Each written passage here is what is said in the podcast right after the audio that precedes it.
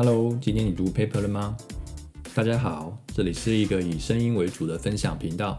在这里我们借由阅读文献和各位分享有关土壤生物多样性、生物地理、群落生态与性状演化的科学新知。我们也会聊聊自己的研究想法与经历。在今天的节目中，我们邀请了宁波大学地理与空间信息技术系的高美香老师。和中国科学院东北地理与农业生态研究所的博士生姬俏俏来一起介绍今年四月份的文章，欢迎各位收听。由于这个月份讨论的文章比较多，我们会分成几集来播出。这一集是四月份文章的第一个部分，介绍了两篇和生物地理学有关的研究。第一篇文章发表在《Ecology Later》上面。标题是全球尺度上蘑菇指实体大小的纬度格局与驱动机制，作者是德国法兰克福大学的 Basler 等人。第二篇文章发表在 Global Ecology and Biogeography 上面，标题是山区生物由气候所驱动的生存范围改变会随着海拔而不同，作者是美国田纳西大学的 Mamantov 等人。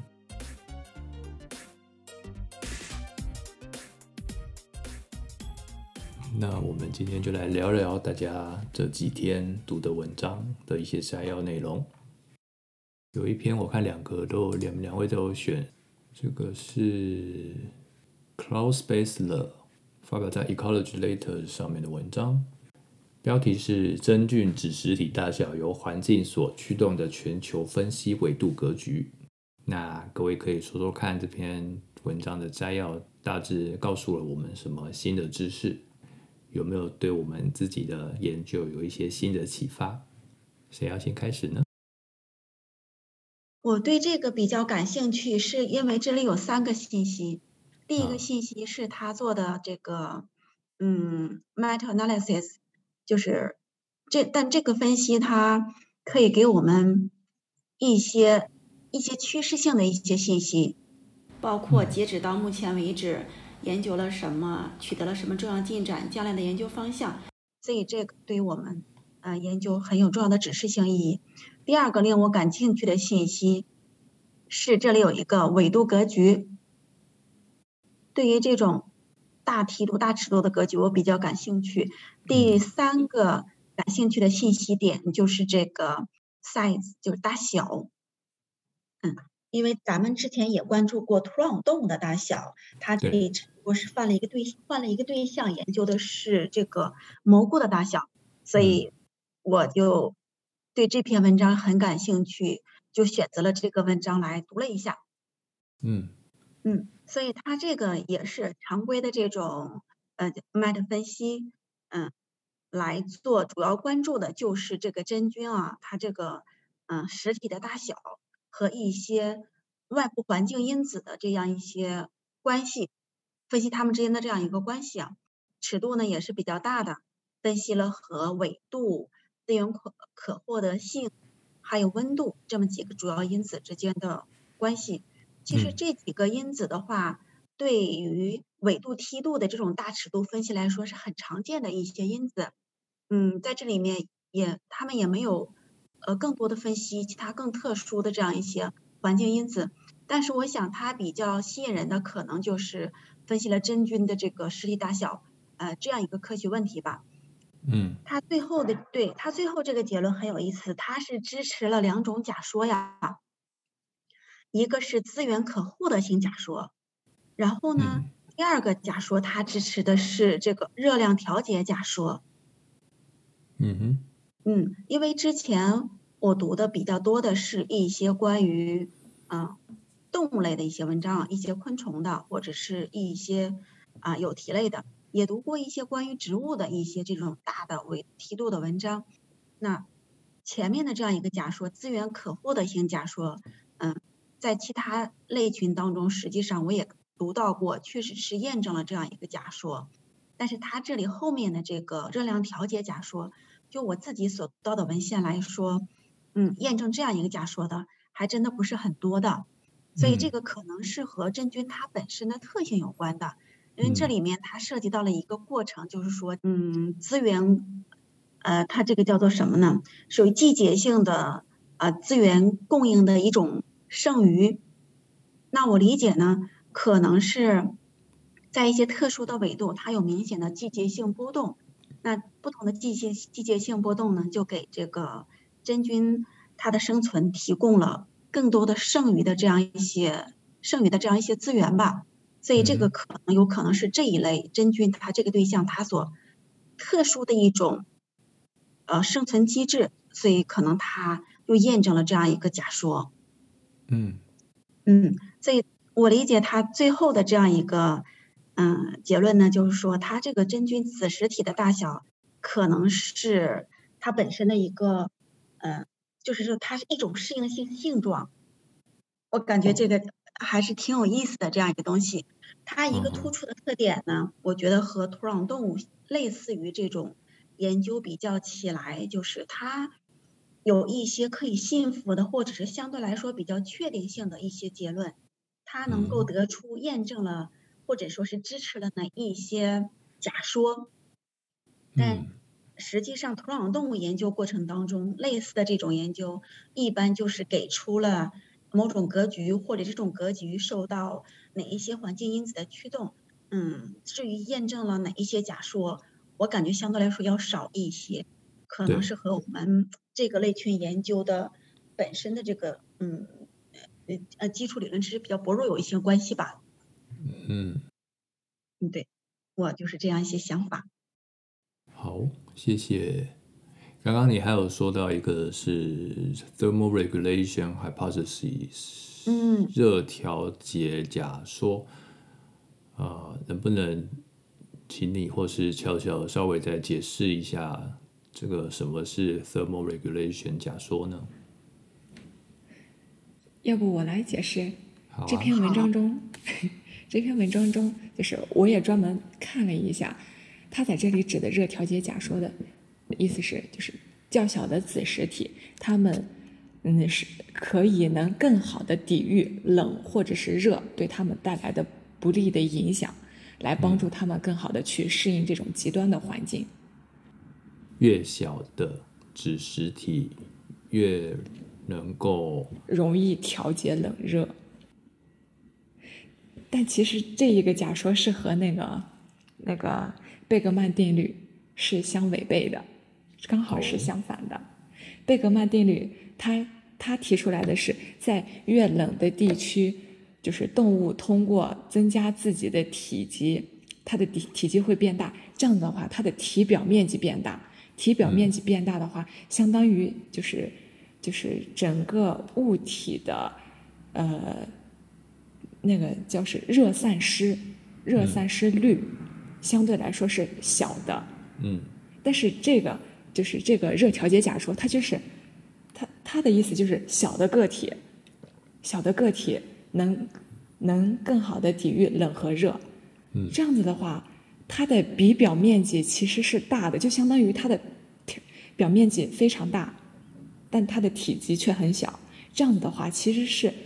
不利于不利于就是温度，就就拿寒冷来说，就不利于它保温，它的热量可能会散失的很快。所以他们两个假说是相违背的。嗯，对。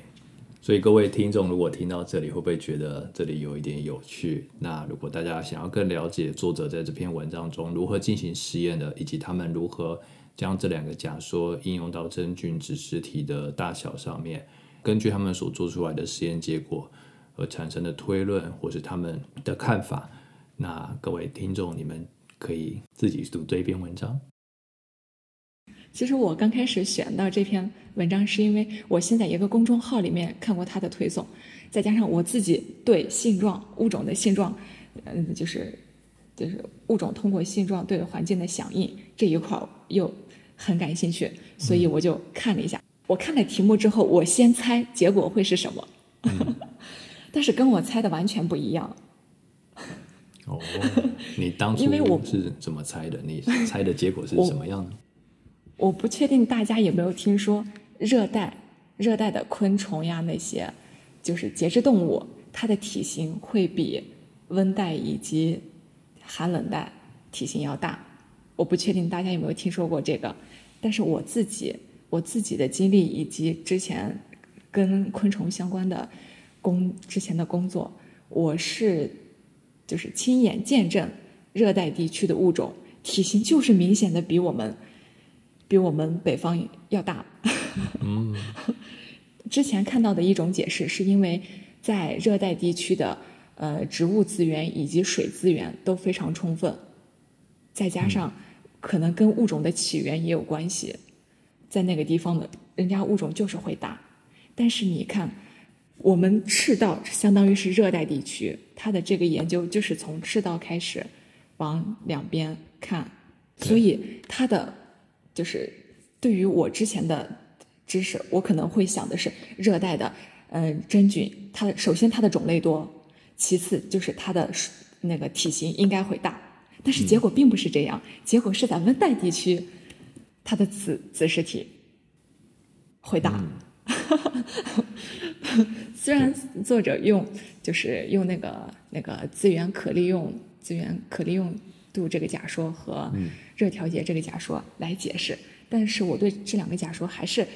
也会有嗯理解不到位的地方，所以还是不太理解为什么人家就能得到这样的一个结论。嗯，但是这篇文章确实是很有意思。这个假说它是拿来去解释他们看到的格局。嗯，在这篇文章中，哦，至少读了摘要后，我感觉是这样子，就是他们发现了一个格局，然后尝试要说明为什么会有这个格局的产生。那他们认为这两个假说提出来的理由可以支持他们所看到的现象。那有没有什么方法？各位有没有想到有什么方法是可以用实验的方式来验证这两个假说呢？我可不可以先问一下第一个假说？好啊 我，对第第一个假说有就是疑惑还是比较大的。它是它它指的是我查出来的是嗯那个季节性的变化可以使得有剩余的资源，对，所以它的子实体才相当对于来说是有充分的营养，让它长得这么大。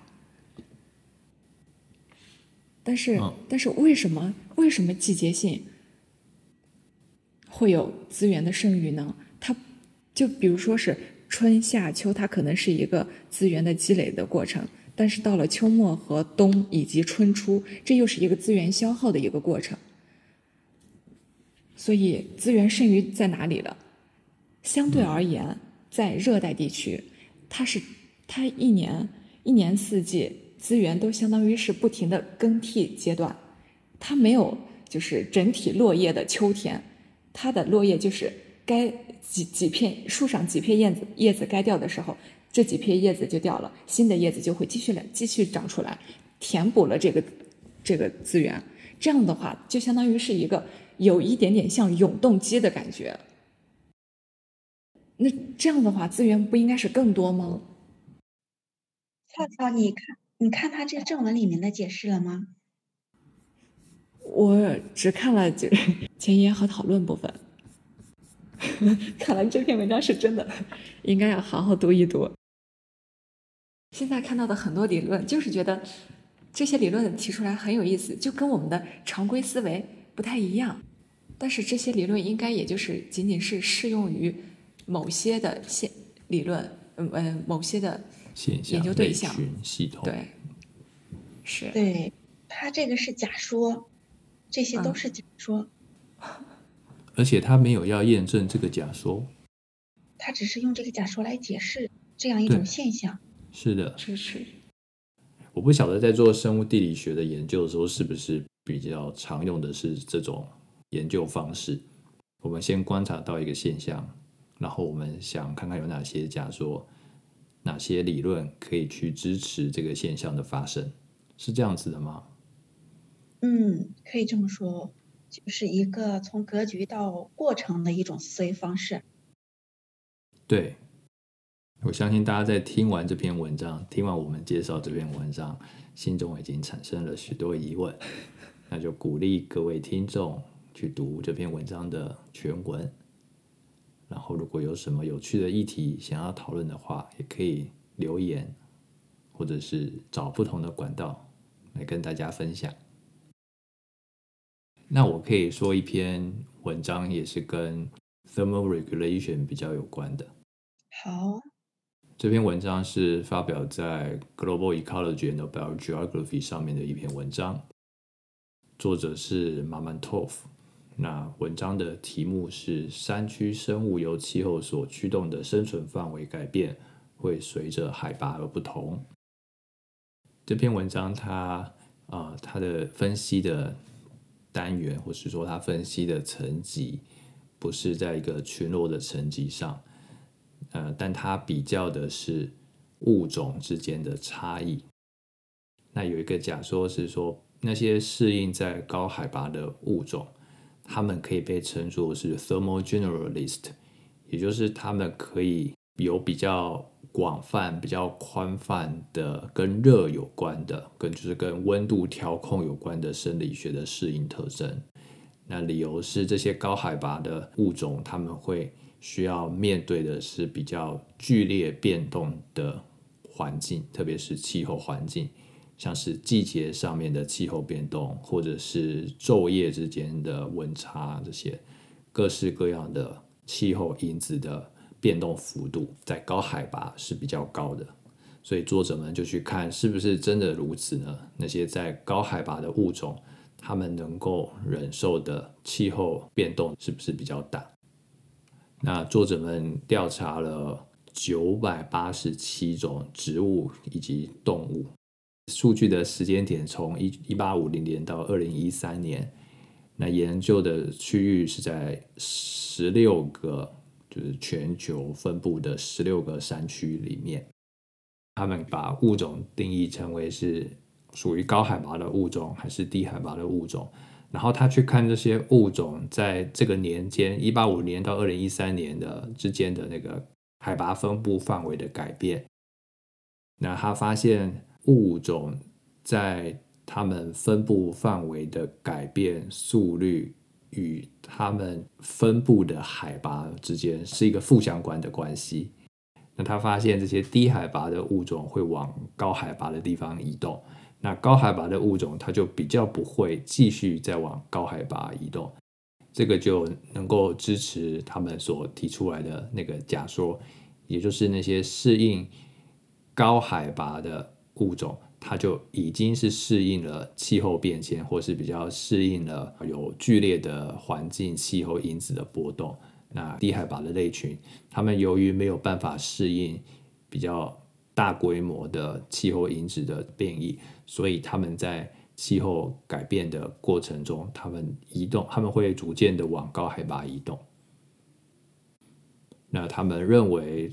会造成这个现象的原因，是因为不同的类群的性状不一样，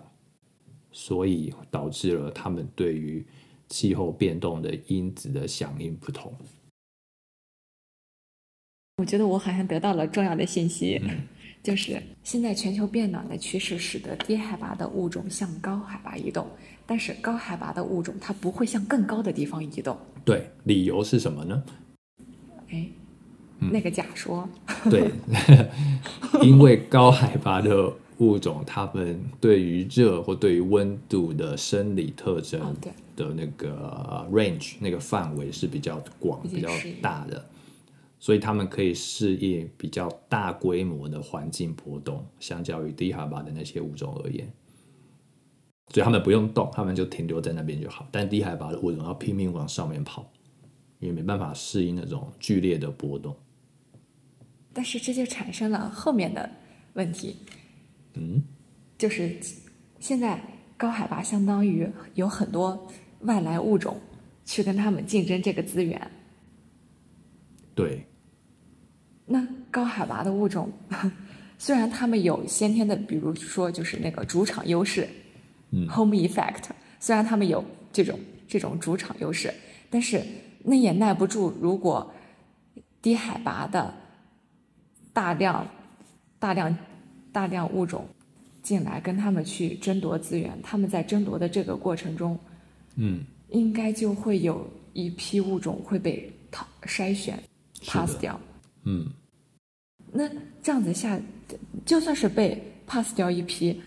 它的最后物种物种的多样性格局可能会是一个递增的一个趋势。哎呀，这也就是物种多样性的一个格局趋势都都都都已经定了。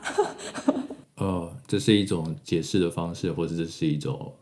论述的模式。你可以用这种论述来跟别人说这一个故事，但事实是不是这样子呢？还是要实际的去调查、去收集数据，然后因为数据它收集出来就会有一个明确的结果。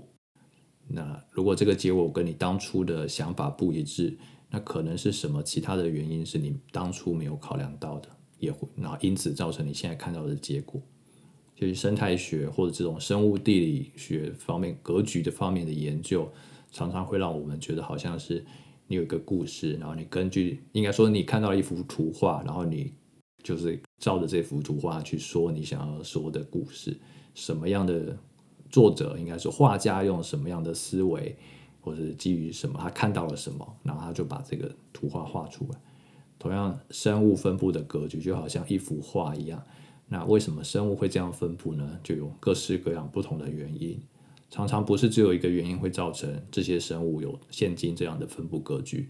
而是多个不同的原因造成的。对。那我们要去找的是哪些原因比较有可能，或者是哪些原因比较不可能？那这些原因是不是限制在某些特定的系统？或是限制于某些特定的类群，还是这是一个比较广泛、一般的类群，各式各样的系统都会有一样的结果。例如气候变迁或是全球变暖，低海拔的类群会比较容易跑到高海拔呢？那那些原本在高海拔的类群，是不是就会往更高海拔去移动呢？刚刚悄悄也提到一点，我我觉得蛮有趣的是，那这样在全球变迁指的。的情况之下，是不是高海拔的生物多样性会变高？这倒是一个蛮令人深思，或者是值得继续去研究的一个很好的想法。好，那我们这篇文章，高老师有没有一些想法想要跟我们分享，或者是疑问？嗯，疑问倒也没有什么。我觉得他，嗯，给我最大的一个信息点呢，就是。嗯，它和我们之前想象的不太一样。之前我们没有在做这个验证之前呢，都认为，嗯，全球气候变暖之后，那么雪线上升，这些植被呢，它都会向高海拔地区移动。但是我们没有细分到底它这个向上移动的这个速度、距离等等一些到底有没有差异？那它这个差异到底体现在什么样的方面？这一个文章，它最重要的一个地方，我感觉是给我们一种启发，就是说我们在考虑这个问题的时候，一定要分不同的类群或者是不同的对象。比方说，这个文章的视角，它就考虑了生活在低海拔地区的植被，呃，长期适应低海拔地区的植被和长期适应高海拔地区的植被这么两类。两个类群，那么其实我们也可以从其他的不同的类群的视角来进行考虑，对不对？比方说生存在阳坡的这样一些植被和阴坡的这个植被，那么他们在响应这个过程当中，是不是也会不一样？乔木和灌木在响应的时候，是不是也不一样？那土壤动物生活在地表和地下的，估计也会不一样，对吧？所以。就给我给了我们一个分析，嗯，全球变化、全球气候变化背景下这个海拔梯度响应的一个一个一个新视角吧，和我们以前想象完全不一样的这样一种发现。嗯，对，就正如作者在最后所说的，他们认为会出现这样子沿着海拔，啊，或是因着海拔差异、因着海拔不同而有不一样的响应模式。的原因可能是因为物种的性状所影响的。那刚刚高老师提到的一点是，啊，比较比如说对植物来讲比较适应阴暗环境的那些植物，跟比较喜好阳光那些植物，他们在作者探讨的这个分布格局上面，是不是会有不一样的结果？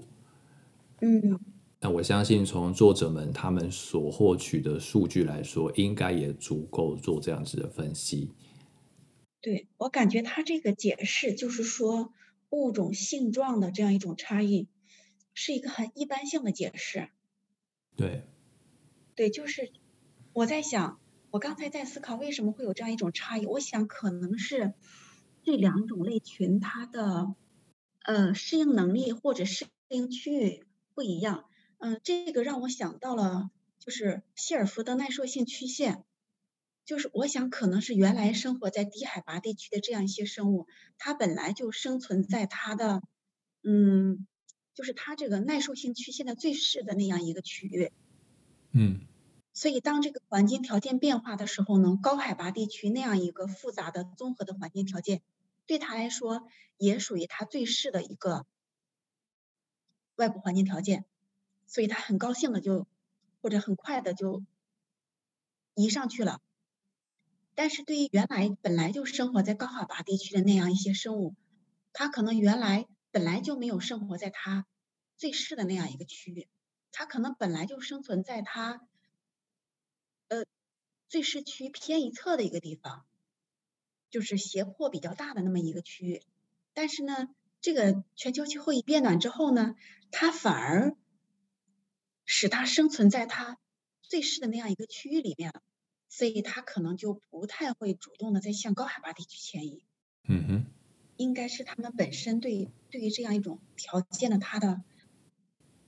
它它在最市区那个分布的范围不一样导致的一个结果。嗯，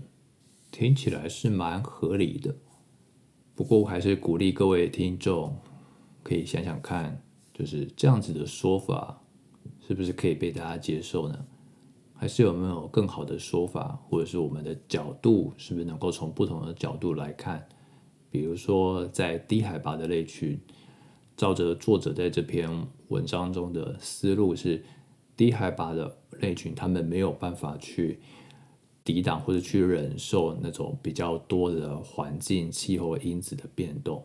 那高海拔的类群是本来就可以适应了这样子的变动，也就是说，在高海拔的类群，他们相较于低海拔而言，是在这个 context，在这个情况之下是比较容易适应的一群物种，他们就不用去改变他们所在的位置。但是低海拔的类群，他们原本的环境改变了，他们无法适应这些改变后的环境，所以才促使他们往高海拔移动。